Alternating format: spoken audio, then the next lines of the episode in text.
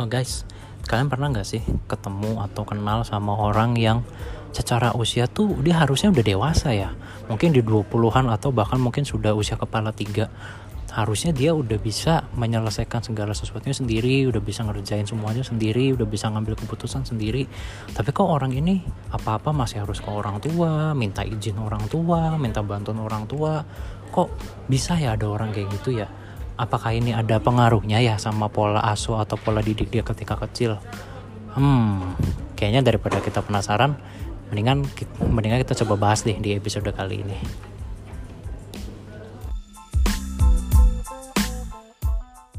Oke guys, balik lagi ke podcast Indanyang bersama gue Yuda dan saya Nabila. Dan ini kita berarti episode 9 ya Yud? 9 ya? Eh episode 9 ya. Gila ya mas ini kita udah pengen pertengahan tahun loh. Bentar lagi Juni tengah tahun Tapi kita baru episode 9 saking banyak bolong. Tapi ya memang awal tahun ini cukup menantang ya bisa dibilang ya Untuk kita nih. Karena di kantornya juga lagi lumayan padet Kitanya juga ternyata sama kehidupan keluarga atau kehidupan pribadi kita juga lumayan sibuk kemarin.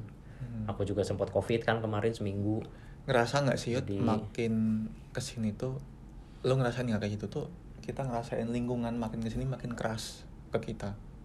Iya betul. Kayak setiap hari itu setiap saat ada aja gitu masalahnya. Entah dari kantor entah dari keluarga atau cuma dari sekedar buah pikiran kita karena kita overthinking hmm. ya ada aja lah gitu setiap hari masalahnya. Iya dan sayangnya nggak semua masalah itu harus terselesaikan saat itu juga. Itu yang kadang dilema sih betul. Tapi mungkin kita sebagai manusia pengennya nyelesain secepatnya padahal ada beberapa masalah yang mungkin nggak bisa selesai saat itu juga gitu kan. Ya ya itulah namanya hidup ya. Nah ini kita di episode kali ini mau bahas nih Yud. Kemarin tuh aku sempet scroll sosmed TikTok ya. Uh -uh. itu Apa nemu tuh? nemu ini video TikTok yang menarik dari uh -huh. akun Albert Egmont bagus banget nih akun kayak dari dia namanya sih minoritas ya ya dia sharing sih cerita-ceritanya yeah, okay. di sini. Uh, dengan captionnya nih yang berjudul lulus S2 tidak mau kerja apa yang terjadi sih? Nah di sini kita nggak hmm. nggak menitik perhatian pembahasan S2 nggak kerja mau jadi apa ya tapi di sini hmm. ada kisah menarik nih apa tuh nah kisahnya itu uh, ada seorang lulusan mahasiswa S2 sarjana S2 lah ya hmm. ternyata uh, dia tuh susah kerja atau bahkan udah kerja resign gitu loh ya karena apa sih udah nganggur lama dan setelah dicari tahu kenapa ternyata itu faktor keluarga faktor keluarga, keluarga. enggak hmm. enggak bukan faktor anaknya aja itu faktor okay. keluarga di mana orang tuanya mamahnya itu apa apa semua dihandle mamanya kalau ada masalah kalau ada problematika hidup hmm. semua dihandle hmm. sama orang tuanya jadi oh. si anaknya itu nggak dikasih kebebasan emosional yang bagus untuk menghadapi suatu masalah sewaktu kecil sampai gede. Atau mungkin bahasanya nggak dikasih kesempatan lah ya untuk belajar problem solving. Iya apa apa yang nyelesain orang tuanya apa apa yang nyelesain orang tuanya gitu kan. Yang tak pakai duit atau pakai apa ya pokoknya intinya yang nyelesain orang tuanya gitu kan. Iya dan okay. ternyata di video tiktok ini berpengaruh banget terhadap orang tersebut nih. Udah sarjana dua tapi kok susah cari kerja hmm. ya karena mungkin takut karena lingkungan kerja yang begitu beda kan? Beda nggak nggak bisa fleksibel juga dan sekarang untungnya udah mulai berubah nih. Nah oh. udah mulai belajar mengendalikan mengontrol emosi problem problem solving gimana gitu ya. Mungkin di tema kali ini kita mau bahas itu kali ya hmm berarti lebih kepada pengaruh didikan kali ya atau pola asuh ketika anak kecil tuh ternyata bisa pengaruh loh sampai dia gede gitu kan intinya. Iya betul. Ternyata ngaruh sih di video TikTok ini. Jangankan masalah keadaan itulah untuk kerja lah. Ya. masalah ngobrol sama orang ketika orang lagi nerima apa ya musibah kita ngontrol emosi orang lain tuh ada seninya juga.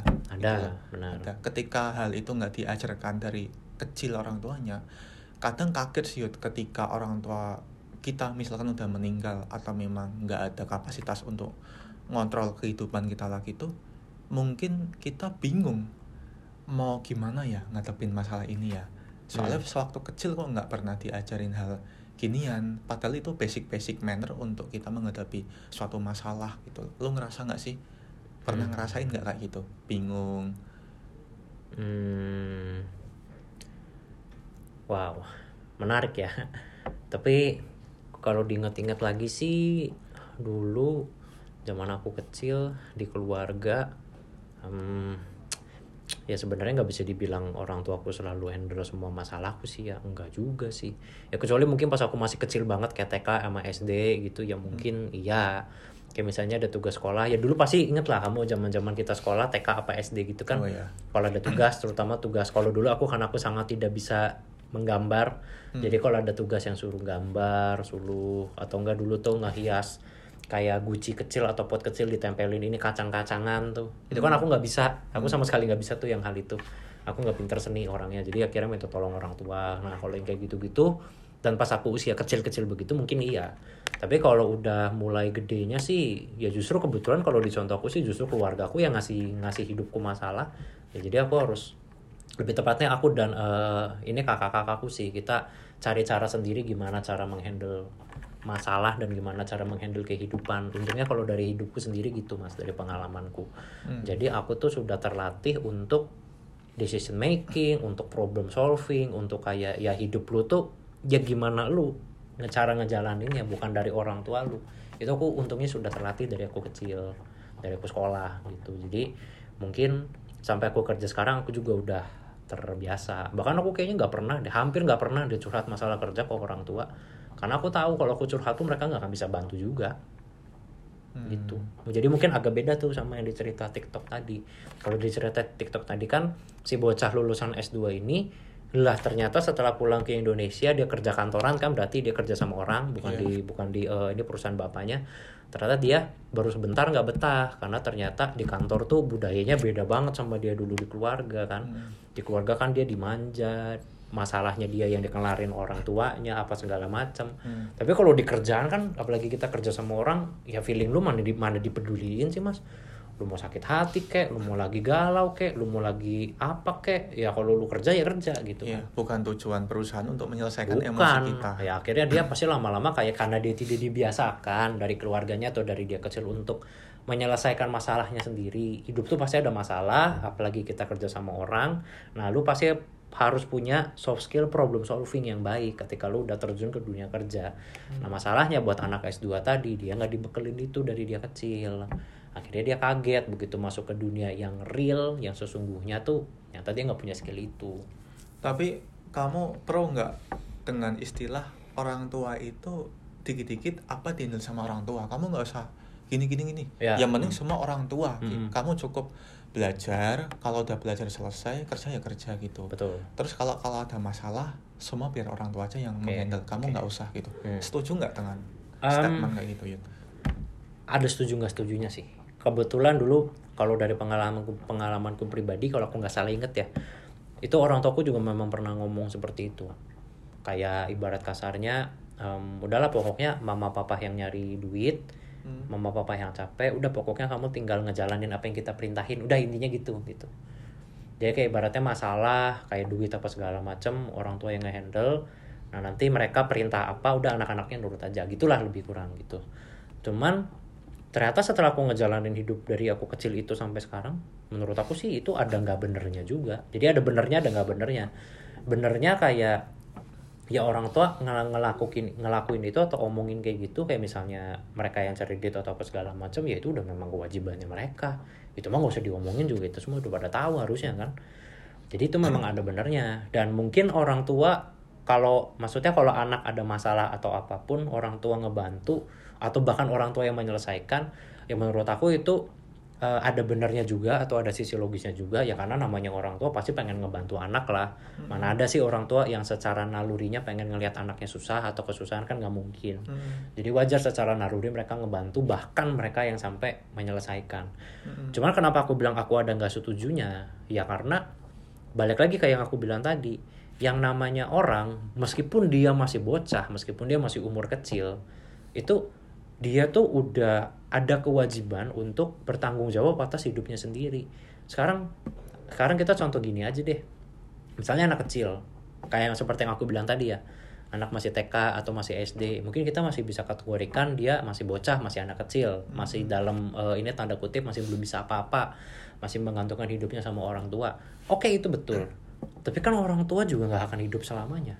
Dan umur kan nggak ada yang tahu. Iya. kebayang nggak? Misalnya ini contoh contoh kasar aja ya. Misalnya anggaplah aku dulu pas aku masih TK apa masih SD awal gitu. Terus aku udah biasa menggantungkan hidupku sama orang tua. Kayak tadi tugas sekolah orang tua yang ngerjain ada apa orang tua yang ngerjain. Aku tidak terbiasa menyelesaikan masalahku sendiri gitu. Ya tapi tiba-tiba amit-amit besoknya or- orang tuaku meninggal karena ini kecelakaan.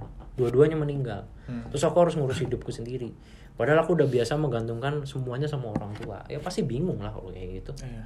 Jadi ada pro ada kontranya jadi harus harus harus bisa di balance nih antara orang tua tuh ya boleh ngebantu anak problem solving tapi judulnya tuh membantu bukan dia yang bener-bener nyelesain biar anaknya juga latihan Hmm. gitu kalau menurut kamu gimana Setuju. Eh, mostly setuju dengan pendapat kamu. Ya. Cuman di sini mungkin aku lebih ke memandang kondisi emosional anak sih ketika ya udah gede. Karena ngerasain kok ya jadi bocah dididik sedemikian rupa, impactnya itu ketika kita udah gede. betul sekali Bukan bukan impact saat itu juga. bukan benar Ketika budaya lingkungan dan budaya keluarga itu nggak bisa ngasih bridging ya ya bridging itu kayak ya bridging budaya ketika sikap keluarga dan lingkungan sekitar itu nggak bisa ngasih apa ya efek hal-hal yang positif Hmm. mengajarin kita hal-hal yang positif juga dan apa ya mengkomunikasikan ini loh kalau udah gede itu kamu harus bercerita tanggung jawab kayak gini kayak gini kayak gini betul Iya, betul. dengan pola asuh dan juga dengan tindakan yang ya orang tua harus nyontoin, bukan ngasih tahu tok. Betul. Gitu loh. itu aku setuju Kalau memang bridgingnya udah jelek, mungkin normal sih kadang orang bakal ngerasa. Ini misalkan nih kita bahas finansial dulu. hmm. Keluarga atau lingkungan sekitar tiba-tiba punya utang 1 M Hmm. dan nggak ada bridging sama sekali yang bagus. Anaknya dikasih kebutuhan apa ya finansial yang bagus, terus diajari ilmu manajemen uang yang bagus. Hmm. ketika orang tua meninggal bingung nggak tuh Hmm. anak ya ya pasti anak eh, bukan pasti lagi sih ada kemungkinan besar anak juga menyalahkan keadaan betul kok orang tua gini sih gitu loh hmm. bukan aku harus cari solusi untuk ini keluarga aku loh ya aku harus menyelamatkan keluarga aku juga. Mau keluarga aku itu positif atau negatif toh kita udah gede udah bisa ngefilter mana yang baik buat kita ya ya udah kita ambil langkah itu yang baik buat kita dan keluarga.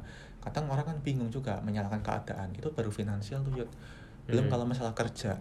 Ya kok di keluarga aku nggak diajarin kayak gini ya? Ya aku nggak suka. Ya pokoknya aku kayak gini ya kantor harus patuh gitu loh nah muncul tuh jiwa idealis muncul ya ya ya yang ya. real- Paham, realitanya paham. di lapangan berbeda kita yang Iya. harus fleksibel ke kantor Mm-mm. kecuali kantor kantor punya kita sendiri Nah, gitu itu beda. nah kita yang bikin SOP sendiri ya bebas Hmm. dong betul itu sih yang bakal dirasain ya tapi kalau masalah pro-nya sih setuju orang tua itu sebatas membantu mengedukasi dan mengarahkan bukan semuanya itu diselesaikan 100% oleh pihak keluarga ya tanpa kita. Ya mungkin boleh lah dibantu menyelesaikan 100% dibantu Tapi- kan? dibantu Betul. tetapi kita juga harus terlibat iyalah. dalam pola Bener. komunikasi itu. Betul. bukan dah pokoknya kamu diem ini urusan be- saya beresin deh. Nah itu lu, jangan. lu pernah itu nggak sering nonton film-film action nggak? Di film action Indonesia dulu aja deh yang lokal. Kayak orang tuanya itu punya organisasi kantor yang jahat. Ya Ya. keluarga bajingan lah. Mm-mm. terus mau diturunin ke anak anak yang bikin masalah bapaknya yang tanggung jawab kan dah nggak apa-apa aman. Lu nggak bakal dipenjara bapak udah backup sama kerabat. Lu pasti nyadar kan film-film drama Indonesia kayak gitu Hmm, ya hmm. sama halnya kayak gitulah. Ketika anaknya nggak dikasih kebebasan buat apa ya mengekspresikan emosionalnya dan belajar bertanggung jawab dan apa ya beraksi akan tindakannya sendiri itu bertambah besar sih. Mau lo setinggi apa pun pendidikan ya Hmm. ya kita juga akan bingung dan kesusahan menyikapi realita kehidupan sekarang gitu loh Ya. itu sih Em, itulah mas makanya kenapa meskipun aku belum jadi orang tua ya dan bisa aku bilang chanceku untuk jadi orang tua lumayan kecil cuman aku sih em, udah berangan-angan atau sudah ber bercita-cita atau punya gambaran kalaupun nanti someday aku punya anak apalagi anaknya laki-laki Hmm. itu pasti tak didik dan tak persiapkan sih untuk menghadapi dunia itu kalau bisa dari sedini mungkin justru. Apalagi kalau anaknya laki-laki. Karena balik ke contoh yang aku gambarin tadi hidup orang nggak ada yang tahu kan. Termasuk hidupnya si anak itu iya tapi hidupnya aku sebagai orang tuanya kan juga iya.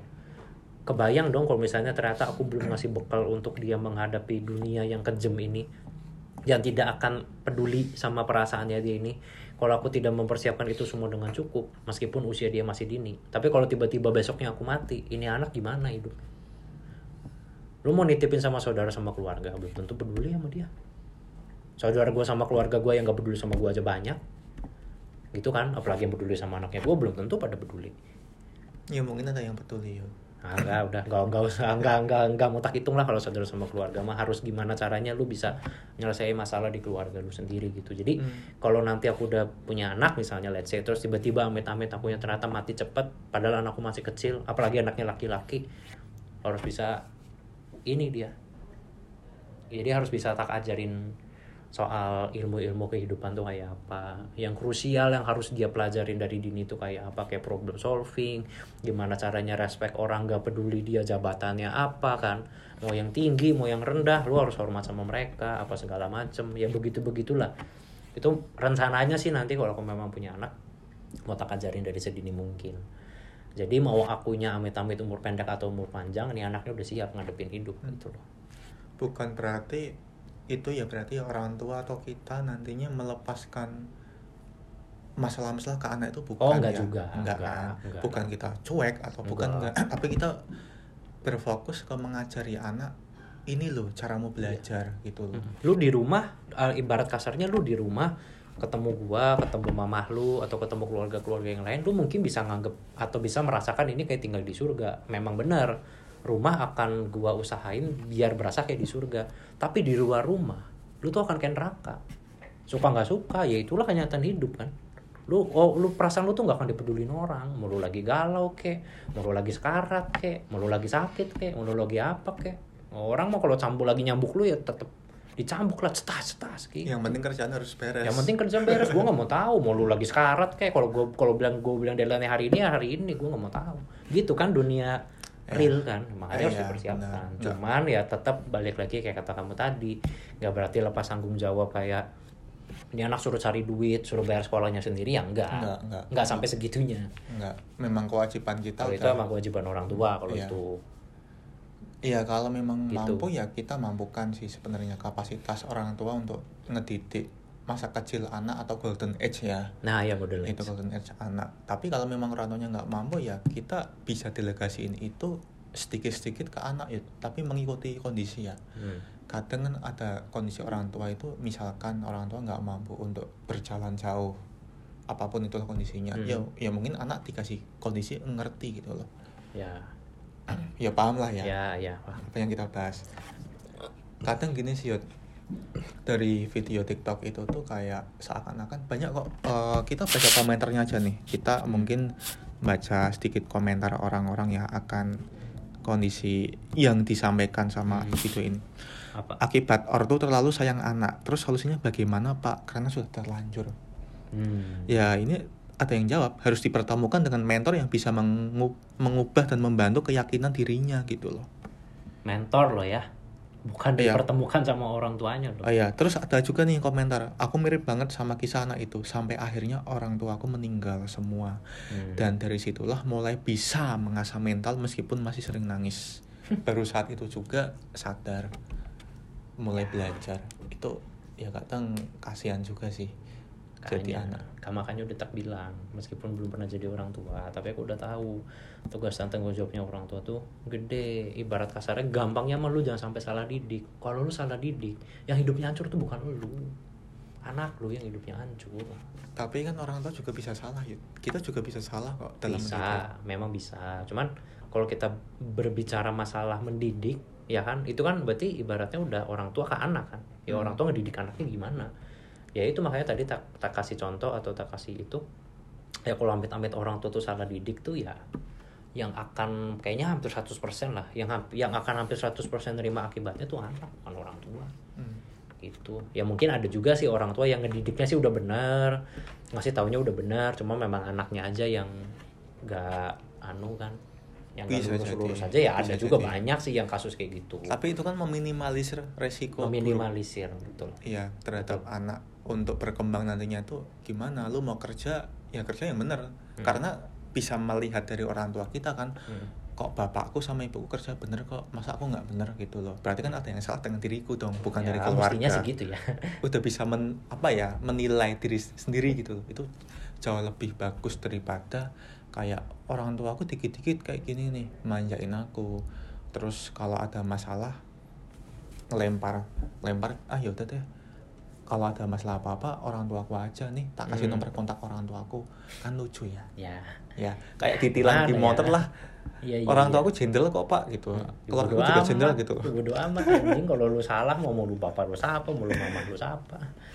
Oke deh mas Hmm. ini kayaknya sudah kita harus balik kerja lagi ya. Dan ini juga sebenarnya topiknya menarik bisa dibahas panjang lebar. Cuman supaya kita tidak merembet ke mana-mana kita tadi memang sengaja mengsimplify ya pembahasannya memang di kasus yang tadi Hmm. Iya. kasus si anak yang S2 udah S2 nya bahkan di luar negeri ya tadi Hmm. tapi kok balik-balik ke Indonesia ternyata nggak bisa Nggak kerja, bisa kerja. susah nemu kerja sekalinya nemu kerja nggak bertahan lama karena dia tidak biasa atau tidak dibiasakan sama orang tuanya untuk problem solving akhirnya Iya. ketika dia terjun beneran ke dunia yang sesungguhnya akhirnya dia kesusahan bener jadi ya ya intinya sih kalau menurut em, kalau menurut aku sih ya balik sih gimana orang tua ngedidik anak dari awalnya. Makanya tadi aku bilang pendidikan itu apalagi usia-usia golden age balita tuh krusial. Itu kayaknya bisa jadi pondasi si anaknya sampai sampai si anak itu gede dan bahkan sampai si anak itu mati deh. Gimana cara dia menjalani hidup gitu. Ya mungkin 60% atau 80 kali gitu ya. Sisanya ya kita Benar. yang ngembangin sebagai anak. Betul. Tapi memang krusialnya pasti usia-usia itulah pasti pendidikan awal itu dari orang Hmm, tua sama hmm, keluarga. iya. Oke yuk Oke, selesai berarti untuk Sudah. episode keberapa tadi? Sembilan. ya. Cukup sekian, gue Yuda pamit. dan saya Nabila pamit Thank you, guys. thank Bye-bye. you bye